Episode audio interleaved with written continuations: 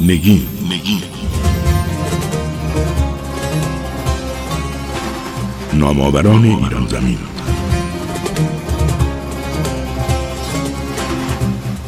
پس از سالها فعالیت شبانه روزی در عرصه های مختلف اقتصادی و کسب موفقیت های مالی توانسته بود به یکی از کنشگران موفق اقتصادی در کشور تبدیل شود. با این همه آنچه مایه آرامش او می‌شد مالندوزی بیشتر نبود بلکه می‌خواست راهی برای خدمت به مردم پیدا کند بنابراین بنیاد فرهنگی البرز را به منظور کمک به دانش آموزان مستعد نیازمند و نیز تشویق دانشمندان تراز اول کشور تأسیس کرد.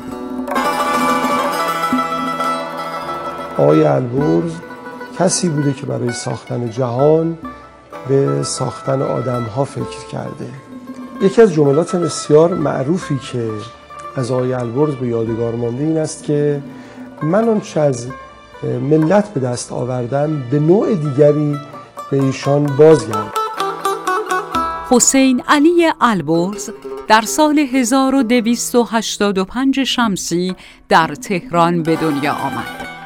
مادرش را در سن دو سالگی از دست داد و در هفت سالگی وارد مدرسه قزاق خانه شد.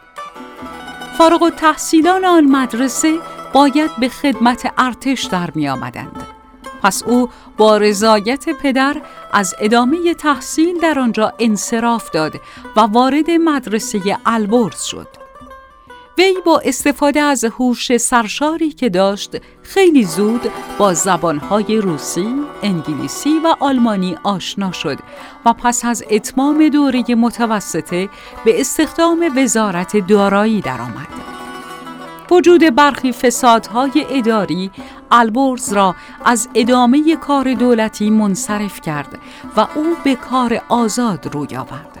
پس از مدتی کار در بازار مقدمات تجارت با کشور آلمان برایش مهیا شد و او توانست در اثر کار و تلاش فراوان از مکنت مالی خوبی برخوردار شود.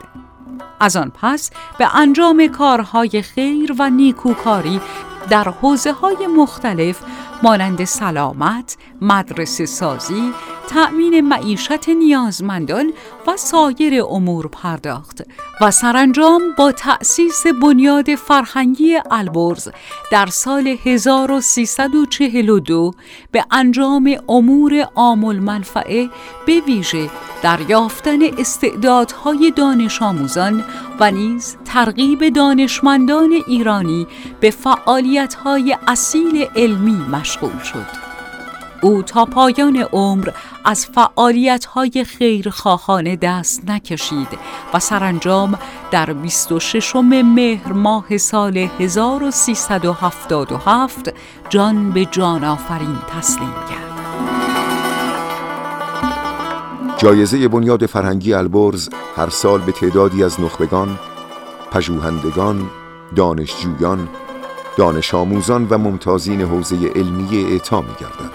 مرحوم البرز در پاسخ به چرایی وقف تمام دارایی های خود می‌گوید برای برخی این سوال پیش آمده که من با نهادن همه هستی خود در بنیاد فرهنگی البرز فرزندانم را از ارث محروم نمودم.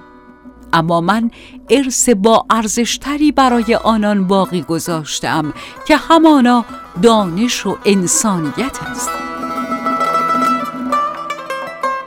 زندیات حسین علی البرز در فروردین ماه 1358 تولیت بنیاد فرهنگی البرز را به رهبر فقید انقلاب واگذار نمود که ایشان هم مدیریت بنیاد را به سازمان اوقاف و امور خیریه واگذار نمودند.